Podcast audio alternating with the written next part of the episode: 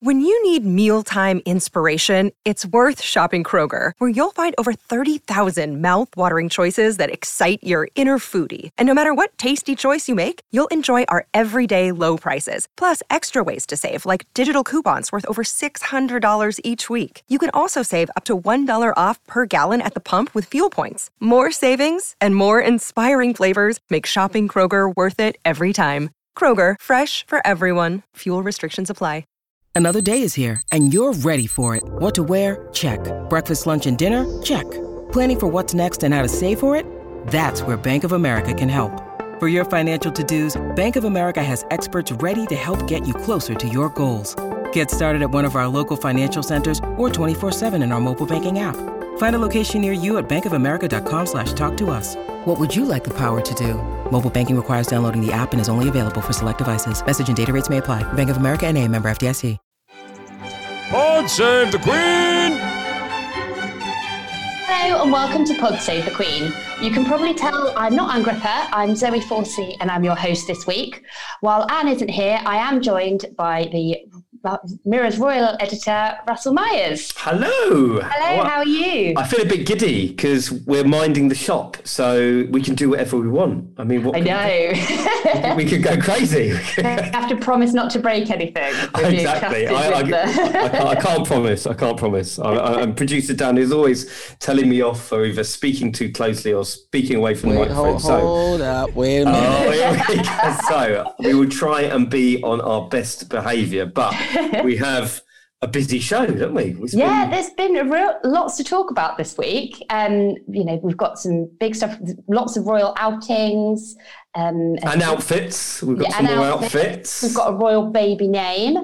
Um, and yeah, lots of stuff, and obviously some tree planting. You know, really traditional. Love, love a good tree well. planting as like much as the well. royals. Yeah, and I think as well, if I'm not mistaken, a, a pussy bow as well from Kate. oh, here we go. I'm doing really well on Pod Save the Queen bingo from like the week in the seat in terms of what I can talk about. But let's start off uh, with Prince Andrew because you've got an update for us on that, haven't you? Well, we do, and it, listen, it has been busy, and there, and there isn't a week in Royal Land without uh, a Prince Andrew update, is there? Because we've all had, you know, quite a lot of discussion, uh, a lot of column inches filled over the last few weeks with this sort of cat and mouse game that was uh, seemingly being played with whether he was or wasn't going to accept being served with these documents. And uh, over the last couple of weeks, we've been speaking about the fact that he was kind of forced to employ um, a new legal team over the, in the US. And uh, despite his team's uh, best ever efforts to say that they wanted the case thrown out and whether Andrew's um, accuser Virginia Giuffre actually had cause to bring these uh, sexual assault allegations in the form of a civil case, whether she um, was able to do that essentially because she'd uh, she'd signed a contract to say that she couldn't bring any further cases. Um, however, it is accepted, widely accepted, of course, now that his team in the states were served with those documents. So I think I'm just going to have to look at my calendar because the deadline, I think the 17th of September was when they were officially served. So there was 21 days, so many figures and dates being banded around. Yeah. I know, I'm going to keep my diary up to date. But so there was 21 days from the 17th, which would have taken us up to this Friday. And that is October the 8th. However, both sides, as expected, uh, you've got David Boies, who is Virginia Giuffre's lawyer and a guy called Andrew Brettler, who's quite a fearsome uh, attorney, I understand, speaking to some other legal experts and lawyers in the United States. He is um, well renowned and uh, you know quite quite a, a, sort of attack dog lawyer in in the states, and he has taken on Andrew's case. So those two essential sides have got together agreed an extension which will take us up for another three weeks from that date, which takes us up to the 29th of October. And that, that essentially will be when Andrew's. Um, his response to being served with those papers is requested. Then, just a few days later, on the following Wednesday, on November 3rd, we are going to have the first conversation, I suppose, is the best way of putting it, um, which will be part of a conference call between the two sides with the judge who is presiding over the case to work out the schedule of what is going to happen. And that will involve you know, whether we might see it be thrown out, we might see the two sides come together and say, listen, there isn't a case to answer. The judge agrees and we all move on and get on our merry way. I would be absolutely astonished if that happens. I think we will see a schedule of how this is going to play out. And um, again, I mean, we've been talking about it for weeks a lot of legal experts in the state say this could go on for between you know two three even five years so it's not going to be dealt with overnight and i think that um, it's going to rumble on for many many more months however the next few weeks are definitely key in this stage of the investigation and well, not even the investigation i suppose the, the, the sort of how the legal process will be developed what i did find quite interesting because there was a couple of big stories over the weekend that um, I think it had been widely accepted. I won't say as much as you know Andrew's people were letting it be known, but I think that certain journalists were asking conversations about how on earth Andrew was going to be foot, footing these bills because he's not only got his UK side um, lawyers who have obviously been working on this for the best part of two years since his disastrous Newsnight interview. I mean, can you believe that was nearly two years ago? We're, we're right coming up to the. Mad. It's extraordinary, yeah. So when he when that happened, he sort of brought a, a legal team and a crisis management team, and obviously they've been on the the books, not working obviously working every day. However, when the crunch time has come up recently, it's definitely um, going to be costing him a pretty penny. And again, I, I, think it was widely assumed that Andrew's worth a few quid. He was footing these bills himself. However, the Daily Telegraph here in the UK um, revealed the story that the Queen was actually footing the bill. And I just find this absolutely extraordinary because you've, on the one hand, you've got, you know, the Queen has been out riding with him. She's obviously taking what her Son says at face value that he has vehemently denied all these allegations and he is going to fight them uh, vigorously, uh, we understand. There's one thing sort of you know, going out riding, supporting him, having him up at Balmoral, acting as though everything is uh, hunky dory and processing as normal as possible, even though he's she was forced to to get him to stand down. There's another thing to be paying his legal bills. Um, I mean, his his finances have always sort of been shrouded in secrecy. I mean, he's got a small navy pension. We don't know how much he's worth. He doesn't have any sort of discernible income at the moment. Um, and these legal bills are obviously going to be quite expensive. I mean, just reading from the, the piece from the Telegraph, he's uh, Mr. Brettler is thought to be charging the Duke around two thousand dollars an hour. Um, and then while his appointment is, is, is costing that much. He's got you know junior staff, the UK based legal team led by criminal defence solicitor Gary Bloxsome. I mean, these have already set his bills soaring. So it's it's widely accepted that not only um, with with his bills going to be quite expensive.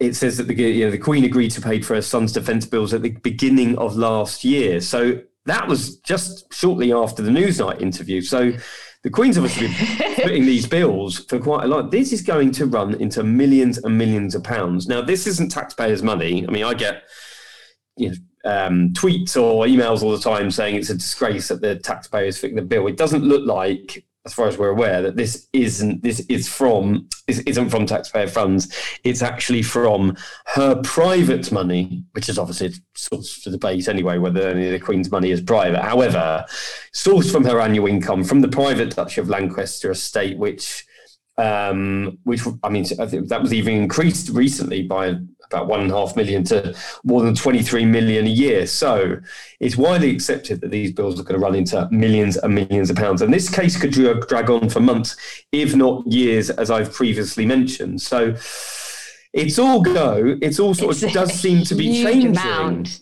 Yeah, I mean, yeah. listen, it seems to be changing quite a lot at the moment. And I think we spoke a couple of weeks ago about the you know, the witness who potentially had well she claims that she'd seen Andrew in Tramp nightclub with Virginia Giuffre when he was apparently at Pizza Express. We're further to this, uh, you know, talking about people who are potentially going to be subpoenaed to come forward. Um, it turns out that Fergie might even have to take the witness stand. I mean, I don't know whether that's you'd want her in your corner or not. She seems to be quite loose-lipped by That'd saying so interesting if that happens, isn't could it? you imagine? I mean, her taking the witness stand, but she will potentially be a key witness because, as Andrew said in his um, Newsnight interview, he said they always had this deal where if one was out of town, then the other one would stay with the kids. And he said, I'm not quoting verbatim, but he, he said something along the lines listen, the Duchess was out of town. She was at, um, working away that particular night. So he was definitely with the children and couldn't have been at a London nightclub uh, on the night he was accused of having sexual relations with Virginia Giuffre at um, Maxwell's Belgravia mansion. So, if Fergie was to take the stand and to say that she was out of town and that she um, swears on oath that Prince Andrew was looking after the kids, then it kind of does leave quite a gaping hole in Virginia Giuffre's um, case. However, we still don't know whether she is going to take the stand. We know that she um, may be called. Um, and I think that this is something we're going to hear of more and more because as, as soon as the November 3rd um, conference call gets out of the way and the schedule is, is, uh, is unveiled, then we are going to start to hear more of who is going to be called potentially on both sides. And that may involve Fergie, it may involve uh, Shukri Walker, the woman who claims that she saw Prince Andrew in the nightclub, and it may in, uh, involve an, an, awful lot more people. It may involve people at Pizza Express. You never know because we've never actually heard of people who say, "Yeah, I saw Andrew at Pizza Express." I don't even think we've ever even heard of the the family whose party, whose daughter, yeah, the, the yeah, the daughter. party organisers, yeah, and as you said, that would be. Well, it would just sort of just it's going to just create this tapestry, which will then, you know, we're, we're then going to have a full picture um, of what happened at what time. And we still, there are still so many gaps in this story. Uh, and obviously, I think that um, Andrew's lawyers are going to, you know, want to be quite. Um, vociferous in their in their tactics, aren't they? They're going to really go for Virginia Giuffre, and she's going to have to have her ducks in a row um, in order to state her case. And I don't think it is clear cut from what we know on either side at the moment. So um, it's a it's it, it's it seems to have been quite fast moving. And I think it will be up until sort of November. And then obviously, again, you've got Ghislaine Maxwell's case, which I saw yesterday. I think that was scheduled for November. And I think I saw yesterday that there are um, court dates that are being laid down at the moment, and that is going to go into the holiday season in the States. So that is going to be heard around November, December, January time. Um, and of course, that may then throw up quite a, a, lot of other interesting information about people's movements, maybe people connected to. Um, connected to Prince Andrew as well. So uh, let's let's just wait and see see what happens. But um, it's going to be fairly interesting, I think, over the next few weeks. That's for sure. Yeah, it feels like one of those things that we've obviously, as you mentioned, been speaking about for months and months now. That they're actually, we might have a bit more of a, a steer on it at the, you know, within a few weeks. We might do. I mean, it's you know, again, it's sort of again a lot more he said she said at the moment that we don't really know who's going to be called to give evidence. Um, it will be very interesting to see who appears on both sides. Fascinating if fergie is subpoenaed. Fascinating if she wants to put herself up for that because i do think she she has a real big key part of evidence here that we've never really heard of. Um, so again just watch this space. It's going to be fairly interesting in the next few weeks Definitely. So obviously, as you know, it's been there's a lot going on in the York family, but we have also had some lovely news from Princess Beatrice, haven't we? We have a a baby name, a new royal baby. We do, we do, and I again, I, I feel you know sorry for the Yorks because, or certainly the sisters, because we end up talking about. Andrew and the sisters get dragged into it because of the Pizza Express thing as well, and they have had a you know, quite a remarkable year, haven't they? Um, yeah, definitely. We've had you know, baby August, and now we've got baby Sienna Elizabeth, which is a very nice nod to um, to the Queen, obviously with Elizabeth. I also read and I don't know, I haven't checked this out because I've been at my brother's wedding, which was you know l- less l- less about the, the shenanigans at the wedding, which was which went which went very well. My speech was very well received. Of course, you were on best man duties. I wasn't you? best man duty. I wasn't the drunkest person at a wedding for once, which is uh, good effort. Good. Well done. but back, back to Baby Sienna. Um, I did read which I thought was really sweet, actually, that they were looking for a name beginning with S, which is obviously Sarah, not to Sarah is Sienna a, an Italian name? I didn't. I didn't realize it was. Uh, yeah, I think so. Italian yeah. roots. So yes. Sienna, an Italian name, um, very very sweet. Elizabeth nods to the Queen. Um, Queen's twelfth great grandchild. Can you believe?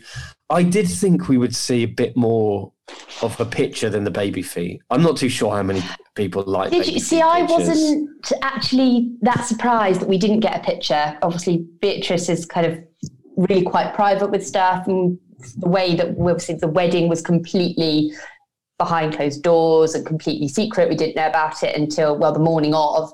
I I didn't think we'd even get that to be honest. I thought we'd just get a name and then that was and then they've rolled out they've rolled out the old baby foot pictures when yeah. it's well uh, Meghan had a what did we had with Archie yeah we had the foot for Archie as well didn't we that was an actual foot. And we've not had a picture of Lilibet. Either. Oh no, we've not had Lilibet. Not even foot or otherwise. No. Closely guarded. Anyway, we got we got the baby fit pictures that'll probably get you know the sort of pictures you see pinned on people's fridges. But I do think, as you said, they have been very sort of private. I think especially in the in the infancy of their relationship, they were sort of maybe forced to be private because he'd split up from his former partner. There was obviously a child involved, Wolfie. I like the fact that they've been mentioning Wolfie as well. That the fact is they really have. It's been in all of the statements now, hasn't it? It was in the first statement. He was and then, Big Brother and then duty. the one with yeah, Big Brother duties yeah. and stuff. So I think that's really sweet and it's really uh, lovely because she's called him her bonus son before. So I think it's lovely that they're really including him in the, the you know the few official things they've done. It, it sounds like very much they're talking about themselves as a family of four, which which they are, and which is really lovely. Absolutely, yeah, and it's very very you know very modern take on the on a, on the on a, on a royal family. It's is the fact that they want to celebrate both the children, which is really, really nice. Um, I, I, actually really like the name. Actually, I, I, love the name August well. I think I've said this every single show, but maybe I would call my son August. you mentioned Sienna as well. So this is something that um, there's been lots of fans talking about this and lots of you know people try and come up with a meaning of the name but apparently sienna is used to describe the reddish brown earth pigment that's used within paintings so people saying that's a nod, a nod to Fergie. It and, all becomes clear. Exactly. And as you said, Elizabeth is the middle name, which is also Beatrice's middle name. So I think quite a lot of the women in the family. Oh, I think that nearly all yeah. of them, right? It's, it's yeah. I wonder if it's a thing if you if you don't do it, it says like a, you were like yeah, you're the black. the sheep. queen sitting there going, hang on a minute, exactly, exactly. Shout out, or why have I not? um, I mean, yeah, it's it's it's very it's it's very nice. I didn't realize about the was it, what do you say, reddish, reddish hue? Red, uh, yeah, so it's a reddish brown uh, earth pigment used in, earth painting. Pigment. Okay, well then we've you know all boxes ticked. Um, I have lovely name. I know absolutely nothing about art or the things used in paintings. No, well we're learning we're learning on the job. So there we go. Sienna, lovely name. Um, nod to nod to Fergie. Um, I saw something uh, just talking about Fergie because she was at an awards do last night and she was uh, there was some. It was the Hello magazines. Bear with me. It was Hello Magazine's Inspiration Awards on Tuesday night, and Fergie was not only praising the Queen as she does. I think this is sort of her tact now, isn't it? And saying how amazing the Queen is. I mean, she was out at Balmoral a few years ago. Yeah. Certainly when Prince Philip was alive, that she was definitely banished and certainly in exile from uh, you know after the after their divorce and certainly after the, t- the toe suck, the infamous toe sucking incident, incident of years gone by. But um, she's she was praising the Queen. So, uh, but then but then she mentioned something about sort of the family together as a unit. I'll read you her quotes because these have been interestingly picked up. She said, uh, She's such an extraordinary, legendary, and iconic monarch that leads by example. At 95 years old, she still carries on. And for me, we get on, we get on with it and we move together as a unit. And I thought that was quite interesting because a lot of had been made about the fact that she's been up at Balmoral.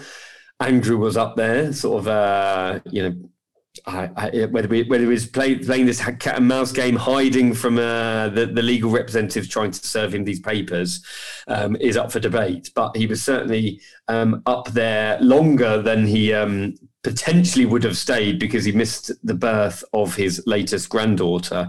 Although we do understand he is back at Windsor, uh, letting his lawyers get on with the business of it. But I just thought that was quite interesting because you know, the, the, the, the, family are, you know, quite divided on this issue about um, Andrew and quite divided about how he is dealing with it. And certainly my understanding was other senior members of the royal family uh, were really pressing privately um, on Andrew, you know, to get to, to get his business in order, and they weren't necessarily going to step in, um, but it was certainly the the the, the thinking that um, all these headlines were really detracting from the business of of the monarchy and kind of tarnishing the Queen's good name because it's you know obviously he's not he's he's not guilty of any any crimes, but the way that he was dealing with it um, was up for debate. So I think that uh, it will be welcomed in all quarters if things are moving together as one, and he is seen to be uh, seen to be sorting uh, sorting that business out. But we've already mentioned it. We've got a good few dates coming up, and um, and I think that hopefully the the rest of the family are going to be ho- hopefully getting on with uh, with their jobs and, and not worrying about how he's handling his business. Yeah, well, and definitely. And speaking about kind of, you know, getting on and getting on with the job, uh, we had the Duke and Duchess of Cambridge in Northern Ireland, didn't we? We did. I mean, I'm, I've just had to refresh my memory of the, the pictures of uh, what they're playing with a, a spider called Charlotte. Was yeah. it a snake? there was a snake. William Have had a snake. There was. Yeah, William there was. Snake. Kate well, looked Kate looked very confident with Charlotte the spider, but there's a great picture that you've got Will's kind of looking over her shoulder, and he he doesn't look quite as happy about it, shall we say? I, well, fair enough. I, I wouldn't be handling a snake or uh, or, or spiders, but they. Um, I thought this this was a decent trip to sort of kick off the post summer um, was thinking, yeah, but post summer hangover. I suppose you know it's great for, that they're back and doing, getting on with things. I suppose that it's always difficult to come back to work after a holiday, isn't it? So they've kind of had an extended extended holiday in the summer.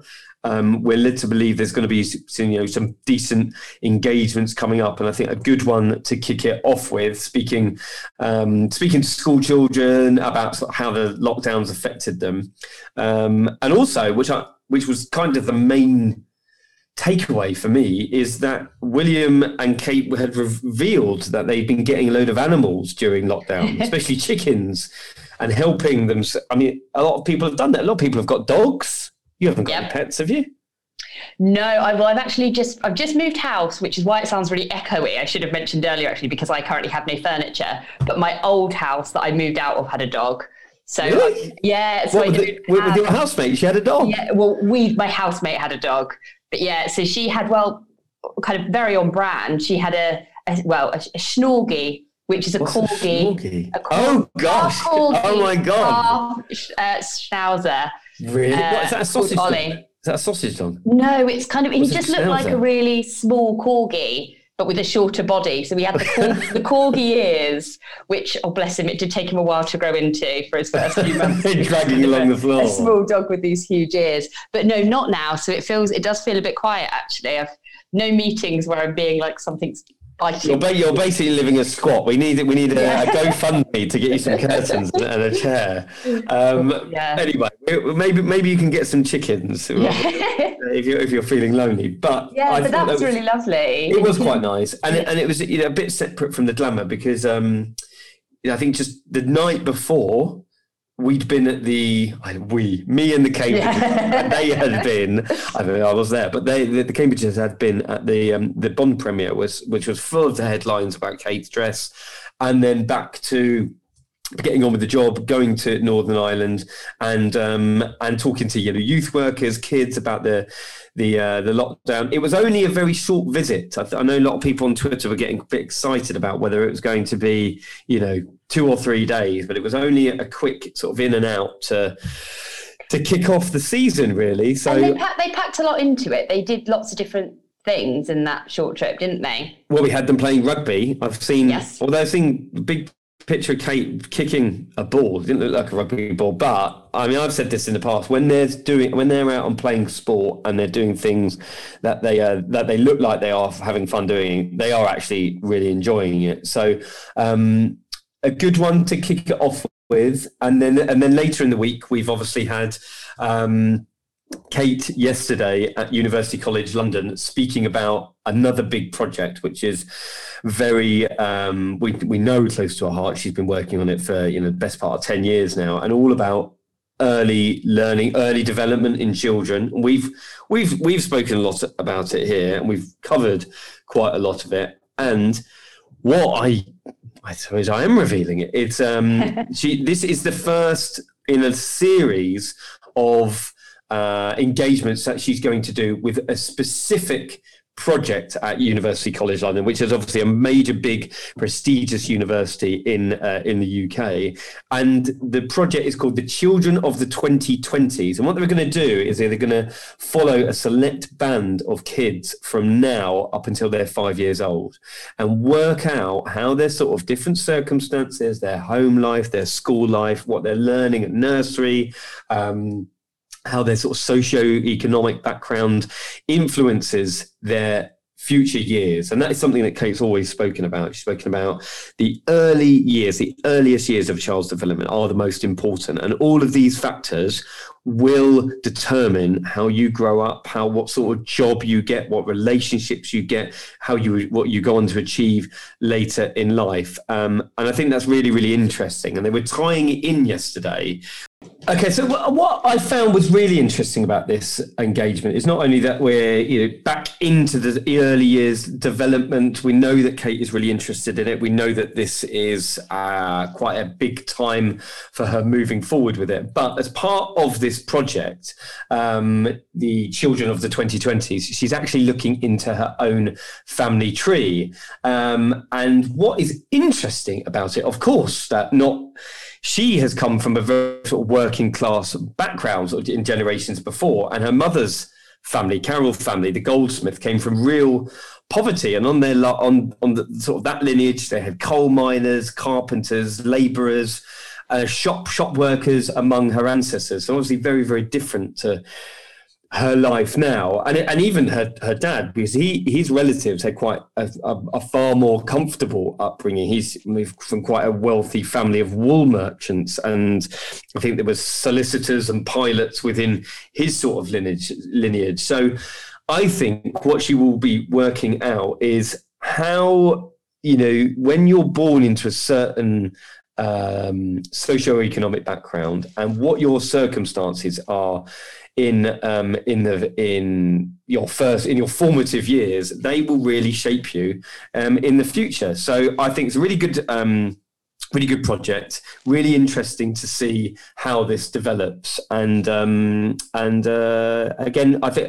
again one, one of a number of uh, engagements that we're going to see um, of, of kate doing this it's so interesting and it's a, it's a kind of very kate thing to do isn't it as well not just to go she's really she's really using her own story and her own family background and making it all really relevant to her rather than just going in and reading about other people. She's really taking it on fully. Well, definitely, because you know you could you could easily say that she left that family behind. She's now a, a, a princess, uh, in a, a duchess, future queen and but to actually recognise that part of her family. And why wouldn't she? Why why shouldn't she? Of course, I think if you if you really believe in it, you've got to delve down back, back into your own history, um, and that is something that will will will keep it going because. I think sometimes we find it a bit frustrating of going on these engagements of okay, it's early years development. We we know that she did the big project last this year, the big five questions for the under fives. How is that going to um, have tangible change for children in this country? I think we're going to see going to see that over the next few years. Uh, that isn't done yet, but there, you've got to try and invent new ways of keeping this in the public psyche and keeping this project of hers alive. I mean, when you look at William's sort of life project with the Earthshot Prize and um, conservation, well, that is a, sort of a, an issue of our time, isn't it? And the climate crisis is ever evolving. Well, Kate thinks that this is the issue of our time. She really does think that in order to affect generational change, this is this is going to take quite a long time. Um, and so it gives it a totally different dimension and I, and I think something that's going to be really really interesting so i'm looking forward to seeing what she discovers in that and how she also um, takes that forward in a, in her own learning yeah and i guess for it'll be brilliant for george charlotte and louis as well because they will literally be learning about one side of their family in their history lessons.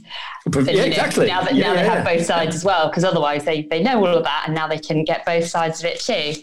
Well, what I, th- I think this will be really interesting because let's say this is part of the curriculum and it gets put into you know the, the school books and you're learning not only about history i think you're you, you could be learning about the early development of a child's life is so important and how does that affect decisions that not only children make but or adults make but children make as well. And what sort of provision is put in schools to make the, make children's lives better who might not be um, altogether um, from again different backgrounds in uh, in, in in in their home life. So um, again, I, she definitely believes that this is the sort of thing that she can affect change with. It will take a few years, but um, I think we wish her all the best because it is a very very noble cause indeed.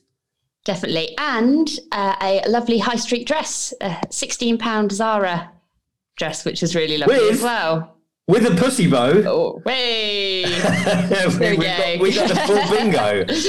I know. I feel was, I've officially made it now. I've, we, we, I've been introduced as Pod Save the Queen. We're cooking on gas. We had a pussy bow. We had a high street number. We definitely need brothers to get involved here because obviously uh, my uh, fashion knowledge is is very limited, uh, some would say. But a six, 16 pound Zara high street dress, which she had worn. I mean, I actually did know that she'd worn this before because I was in Bradford when they did the um, the, the the visit there, and I thought I'd recognised it. See, it's, it is happening, Russell. You're become you're becoming. I am. I am fashionista. exactly. I mean, I couldn't tell you how much it was or where it was from, but I did think I'd seen it before. Yeah, sixteen pound Zara dress, and. Um, I'm sure they didn't want us to talk about the dress. They wanted us to talk about early years development, but predictably, it was given some column inches. But uh, yeah, so, so, certainly um, a bit of a thriftier number from the sparkly gold dress she was wearing at the Bond premiere. Yeah, a big change. And as if by magic, you mentioned about having something from the lovely Sarah on the dress. She has given her views on it, and also the brilliant purple suit that Kate wore when they were in Northern Ireland, which I think, what did you compare it to, Russell? A quality street. The, quality street suit, which I think probably isn't the, the vibe they were going for. But yeah, so over to Sarah.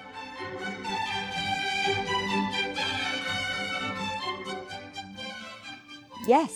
So during a surprise visit in London yesterday, Kate was spotted wearing a dress that she's actually worn before. As I've coined her, the discount Duchess.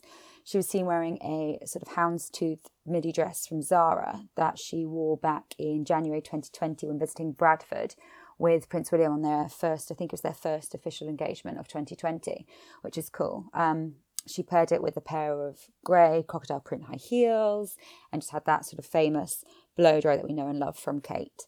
I personally love the pussy bow neckline and the volume of sleeves that it has, and I think it really suits kind of Kate's gorgeous figure.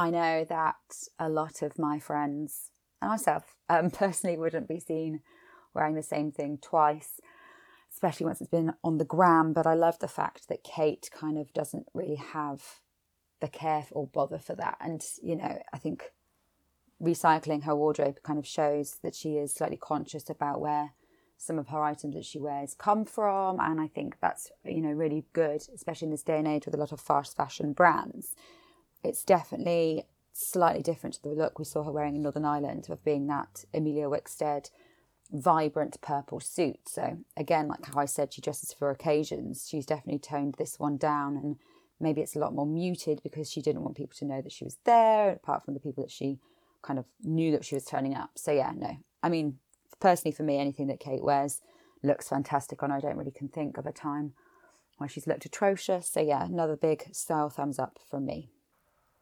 Yes, so Kate actually chose to wear a head to toe purple suit from a designer we've seen her in many times before, which is Emilia Wickstead. Um, Kate obviously is one we know never to shy away from colour. You know, looking back to last week and the James Bond No Time to Die premiere, she obviously, obviously chose to wear that beautiful embellished gold Jenny Packham dress. And I just love love this look on Kate. You know, she, we often see her in skirts and dresses, so I think for her to choose trousers very much brings the outfit back down and kind of makes it look more casual and probably more approachable. I think you know, visiting Northern Ireland's Ulster University Magee campus in Derry, Londonderry, she probably kind of didn't want it to be about her and her outfit, but honestly, it's Kate, and we obviously love her in a bright colour. So yeah, and um, she paired the look with a navy Rolex and beautiful gold hoops, very simple, and just had a little quilted Jaeger bag with her. What I actually love is apparently William joked that when she was holding a tarantula, it was quite animated by her outfit, and he joked around saying that maybe the tarantula wasn't keen on purple, or maybe he thought she was a flower. But what I also thought was interesting with the was the tarantula was actually called Charlotte. Um, but yeah, I think she looks absolutely beautiful, and obviously she just wore like a little pair of heels, so you know, keeping the outfit in sync, very casual, and just kind of what we know and love about Kate is that she's always very she dresses appropriately for the occasions that she's going to, but yeah, I think her and William look really gorgeous together. You know, he's wearing a navy suit, pale blue shirt and tie, and yeah, I just think they look impeccable as always. But we'd never, you know, never think of anything less from Kate. Brilliant. Well, thank you so much for that, Sarah. Um, we also had the Queen and Charles out, didn't they? Doing some every ever so traditional, and it's not quite a royal week without a tree planting, but it was I very know. special tree planting, wasn't it? Planting a tree for the Jubilee. It's quite a snazzy tagline. And I mean, I just love when Charles plants the tree because I told you about what he does? He he he plants the tree and then he goes over and he shakes the leaf and he says, "Good luck, tree." Does or he? Good, or have a good life. Have a good life, tree. I and didn't know that. I love it, that. It is just tremendous. And um, and Camilla has done it before. And somebody asked her why she did it. And she just said, well, it's just what we do. And so I thought that was, you know, oh, just, that's really cute. They live in this totally bizarre world where they're shaking the leaves of trees. But I'm, I'm all for it. I think it is actually quite sweet. But the Queen's Green Canopy is um, encouraging tree planting nationwide to mark the monarch's 70th years to the nation. Obviously, that is going to be a very big deal next year. We've got the big Platinum Jubilee coming up. There's going to be an extra bank holiday.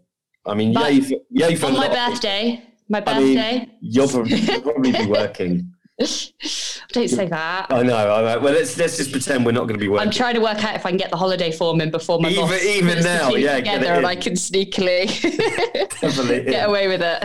Well, they were in, they were at uh, Balmoral's Cricket Pavilion last Friday, joined by school children from Crathie Primary, uh, planting these trees. And I think we're going to see an awful lot more of this over the next um, few months, certainly as we are leading into the into the Jubilee, because uh, this project is trying to plant. I think I'm getting confused with our own project because the Mirror has actually a big um, environmental project as well, trying to plant a million trees. And you never know, we could get Prince Charles to plant one. Oh yeah, that's never, true. You never, it's, it's often the question I'm asked: Can we get him to plant a tree? So if you're listening, HRH, perhaps you come down to Mirror HQ and, and plant a tree um, somewhere in the concrete jungle of Canary Wharf from the office.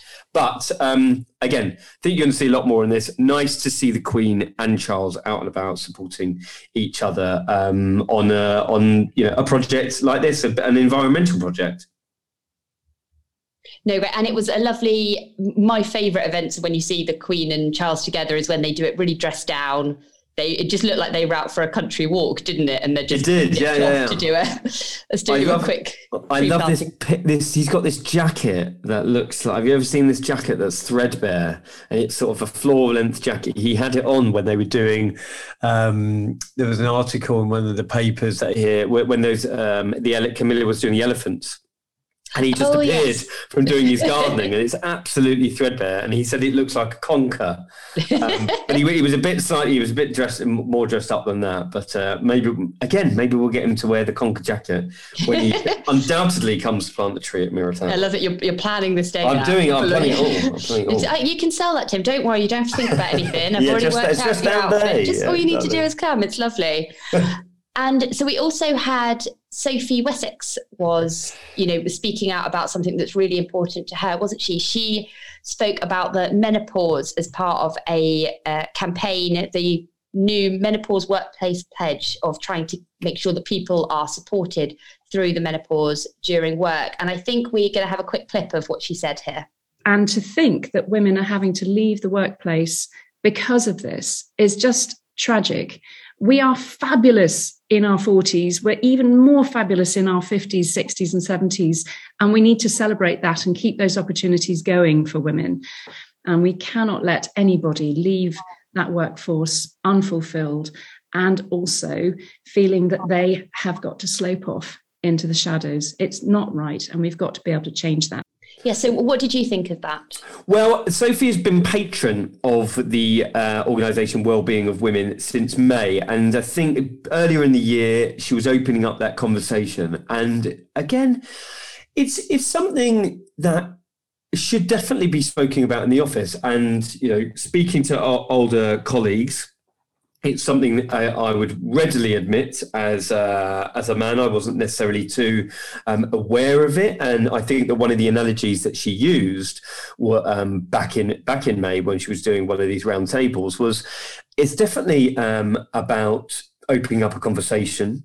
It's definitely uh, this. I mean, this menopause workplace pledge is essentially to help those struggling with the symptoms and the menopause, and you know, for for for women of a certain age to not be judged about why they're feeling under the weather, why they may be having hot flushes, why, and you know, a simple thing like why it might be in the dead of winter and a woman of a certain age in an office is asking for a fan in the office and nobody to go, why on earth have you got a fan on your desk? Oh my God, it's crazy. It's freezing in here. Um, you know, but there's there are certain issues that women of a certain age are going through, and it's all about education. And whilst workplaces, certainly, I think there is um, a big move in our industry, certainly our our off our place of work, to be more inclusive, to work out how other people are adapting to certain situations, especially after the pandemic. Well, this is an ample opportunity to make this part of an everyday conversation, to be more inclusive and more accepting of how other people are feeling at different times. And um, and I think this is something that she's going to be speaking more about. She's not. She's very comfortable in her own skin. She is been dubbed the royal family's secret weapon of late, isn't she? But there is definitely a um, a space that has possibly been created. I know that Sophie was doing an awful lot of good work within the sexual violence for women, um, you know, be, being over in, in, Africa and talking about several issues to do with uh, female education and. Um, uh, and uh, girls of a certain age. Well, this is another fantastic opportunity for her to use the space that has been created, essentially because of the Sussexes, to really hammer home um, causes that are close to her heart and that she believes that not it's not only women of certain age should be talking about it not only mothers to their daughters or um, you know have women having to explain how they're feeling all the time it should be for us to have an honest conversation and for it to um, and to take place in the workplace. So i think this is it was menopause awareness month and um, and this is why she was talking uh, as part of her platform for um, the um, well-being of women organization. And somebody else that's been speaking very, very openly and very honestly this week is Mike Tindall, uh, he's been discussing his father's Parkinson's diagnosis. He has, yeah. We've, I mean, we've heard from Mike. I mean, he's a, he's patron of um, Parkinson's UK, and and and he's been speaking quite a lot over the last few months. I think people love the Tindalls, right? They they are quite down to earth. People like Mike and Zara, and he's been speaking about not only how it's had an effect on him. His his father has been diagnosed. Uh, he's had Parkinson's for for twenty years, but obviously. Um, the the issues with the disease are, are, are, getting worse for him. He's discussed how it's been quite a, a tough road, especially in the last decade. Um, and he's trying to raise awareness for, for cure Parkinson's so they can do more research, raise the money for that research. But I think quite importantly, speaking about the effect that it had on his mum and how um, you know okay. it's and it's not it, it's it's it's normally the carers that get overlooked and the real pressure that you have when you're looking after someone, be it with someone with a, a life limiting illness or um, something like uh, dementia that, that, that requires um, a great deal of care and the pressure that that obviously has on other people. Uh, so yeah, it was at, it was at a charity day for Cure Parkinson's, and um, and uh, Mike does a, a, sort of yearly celebrity golf classic, and um, I think it's something we could all get on board with, all support and um, and, and, and support him in his cause to sort of raise awareness and raise funds for the for the charity. Brilliant. So I think that was everything that we wanted to cover this week. But what what have we got coming up, Russell? Anything, well, I'm just going to mention spoilers for I'm, next week. Yeah, so I'm going to mention. I think we've covered this a little bit, but the Williams Earthshot documentary has been sort of out. Um, lots of people have seen it. It's on the BBC iPlayer. One would presume for our American cousins, it's going to be shown on PBS. Hopefully, um, not too sure about in Australia, but if you if you have access to the BBC iPlayer, all five episodes are being being screened on there and tying in with the Earthshot Prize, which is, you know, we've had the 15 finalists announced. We've spoken about how uh, amazing they are, and we're going to have the final in the next few weeks. So, um, lots happening in sort of that aspect. Williams speaking very passionately about uh, the fork in the road that we're at and how we must act now to solve the climate in, uh, issues. Uh, David Attenborough, you know, the, the grandfather of the nation, we we know exactly what what this is about. But I think that very interesting that uh, that William has sort of put him, not only put himself forward to, to create the Earthshot Prize, but put himself forward to be speaking on this uh, on this documentary as well. And um, oh, I think we're going to play you a little bit of a clip what he had to say in the trailer. Our planet is now in crisis. Its delicately balanced systems are becoming more and more unstable with every passing year. So, for the sake of future generations, let's act now. Let's take inspiration from the moonshot and set ourselves a global challenge for this decade. A common goal to unite behind, to mend our broken relationship with our planet and build a better future for all. So there you go. So there, I think that this is something really to look forward to. There's going to be a lot of activity with Earthshot. Um, not only the final finalists have been named, who is going to win those uh, those one million pound prizes, and uh, lots to look, lots to look forward to on the on the Earthshot front as well. Brilliant. Yeah, like I said, I've, I've, watched the first one of the documentaries and it was really interesting. You know, there's so much great content on there. It's all beautifully shot as well. It all looks fantastic. Obviously, David Attenborough is a huge part of it. And I think from William's point, you can really see how passionate, we know how passionate he is about that. That's no surprise. But in terms of how he is as a presenter, because obviously he's done a few programs like this now, but I think you can, he's really acts as a really strong presenter in this actually and i think it is because it's something he cares about so much and that really well, shines through you know what was interesting when um when the they did the the prince philip documentary as well and then um the, all the royals were sort of talking about how he was into environmental issues. He's talking about climate issues way ahead of his time, decades ahead of his time. And it was Prince Edward who said, you know, he was he was actually the one getting in front of the camera as well, and he was recording and researching the documentaries that he was sort of fronting as well. So very, very interesting how we've had quite a lot of talk about Prince Philip recently and about his environmental credentials and how he influenced the uh, the other generate other generations. Um, not only Charles saying that he was one of his big influences, but William as well. And now we're seeing William take that sort of leap into presenting documentaries. So, you know, it's not only the uh, the Sussexes who are uh, fronting their own documentaries. I think that w- William is taking that on board as well and saying, you know, we really do have a platform to to lead the agenda, um, and it's not just for making speeches. The Earthshot Prize is obviously a massive deal for over the next decade, but how are you going to reach the most amount of people? Um, and doing documentaries with someone like David Attenborough is is definitely something that um, is is going to do that. Fantastic. Lovely. Right. Well, thank you so much for joining me, Russell. Thank you to all our listeners. And until next time. God save the Queen!